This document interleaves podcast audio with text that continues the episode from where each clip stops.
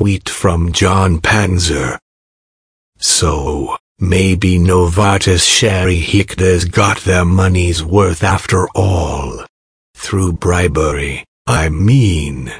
I want to be totally clear here.